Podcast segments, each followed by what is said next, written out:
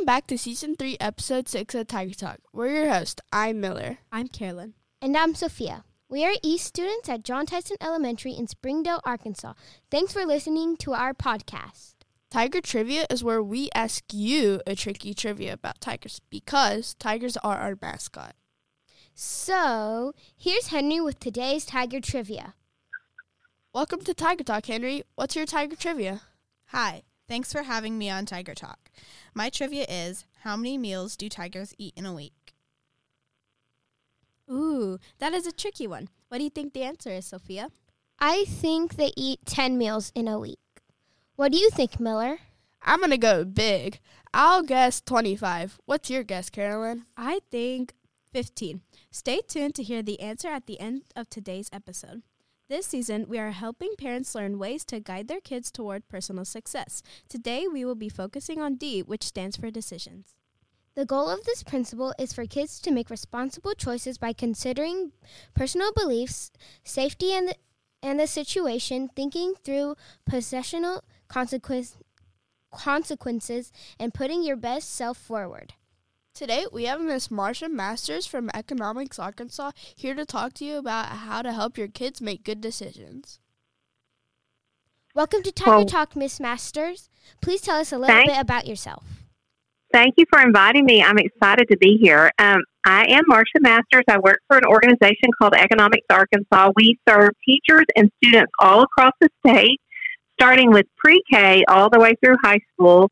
And really, our mission is to kind of is to help people learn how to make informed decisions. So, you know, you probably know of economics because you've taken some classes or done some activities. One of my favorite economists is Dr. Seuss. Do you know him? Yes. Do you know Dr. Seuss? Yeah. So in one of his books, Hunches and Bunches, it starts off and it says, Today was quite an awful day for me and my poor pup.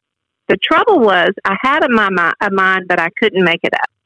So every day we make lots of choices. I should have asked you a trivia how many you think you make every day. But it's a it's alarming how many. Some of them are very easy and others of them are a little more complicated. So our goal is to help people pause and just think before they make a decision to consider what the benefits and the costs are so that they will be pra- happy with their results of their decision and not a little bit sometimes sad by them. That's what we do. Okay. You're here to talk about how making decisions. What tips do you have for parents who are trying to teach their kids to make good decisions? Well, we have a lot of tools that we think are very helpful um, for children to use, but also adults to use. And one of them is a guide that we say, it, we call it the PACE decision making guide, and every letter in PACE stands for something. So the P stands for a problem. Most of the time, we think problems are bad, but not always. If we have an afternoon that we get to choose what we want to do, we'd have to consider our alternatives. So P stands for problems, A stands for alternatives. What are our options? C is criteria. What's important to me? E means put it to the test, evaluate each alternative against what's important to me, and then D, make a decision. So if it's a beautiful afternoon in Springdale, you would have a lot of things you could do on an afternoon and you could look around and people are doing all sorts of things. But what we want you to do is make the decision that's best for you, that fits your criteria. So we use a lot of tools like the PACE decision making guide to kind of help us make those decisions easier for us. Those are helpful ideas.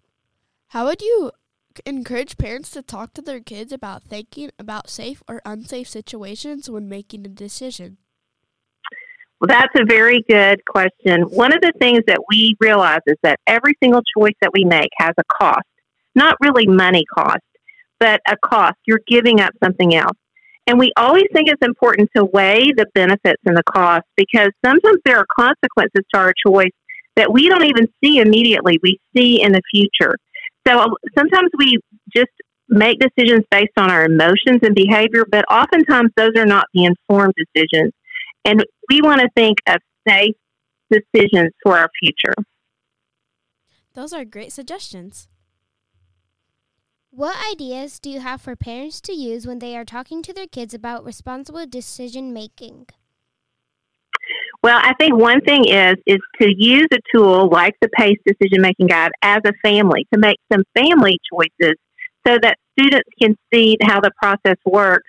We know people don't carry around paper and pencil and, and write down every time they make a choice using the guide. But if we practice it, then it becomes something that we automatically pause and use in our heads as we're making those decisions. I think those are good ideas. Do you have any tips for parents who are teaching their kids to make the right decision in a stressful situation? Well, I do think there are some great books that you can read. I think there's some wonderful websites. Um, Economics Arkansas has some lessons um, about decision making. Our friends at the Federal Reserve Bank of St. Louis have some fun videos. They have some online teaching resources. Um, so, so there's a lot of things out there um, because we all, children and adults, can think of times when we've made decisions that maybe weren't the best and we would like a redo of them. So we're trying to start with young children so that they don't have that they have positive decisions um, that bring great benefits in their future. Thanks for sharing those. Thank you for joining us today. We enjoyed. Thank you with for allowing me. Yes, I enjoyed visiting with you all.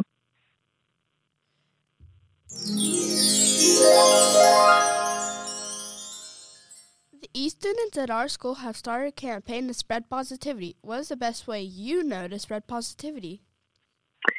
Well, that's a very good question. You know, we, one of the things that we do at Economics Arkansas is financial literacy also. And we always talk about making choices, about saving and spending. One of the things that I think we can all afford, we don't have to look at our budget, is to be kind. So I read a quote that said, kindness is a gift everyone can afford to give. And that's what I think. Being kind is a good way to spread positivity. Nice. I like that. Okay, I bet you've been waiting for the tiger trivia answer. Remind us the question, Henry. Okay. How many meals do a tiger do tigers eat in a week? Do you have a guess, Miss Masters? I would think a lot. So I was going to even go higher, 30. The answer is only one main meal a week. Ah, That's a great wow. fact. And a tricky one, too. I thought they'd eat a lot more than that. Me too. Me too. Since our school mascot is a tiger, we roar at the end of every episode. What do you think, Miller? Should we share our best words with our listeners? Of course. Roar. Let's hear yours, Carolyn. Roar. Amazing. Okay, Sophia, your turn. Roar. Great job. Let's hear yours, Henry. Roar. What about you, Miss Masters?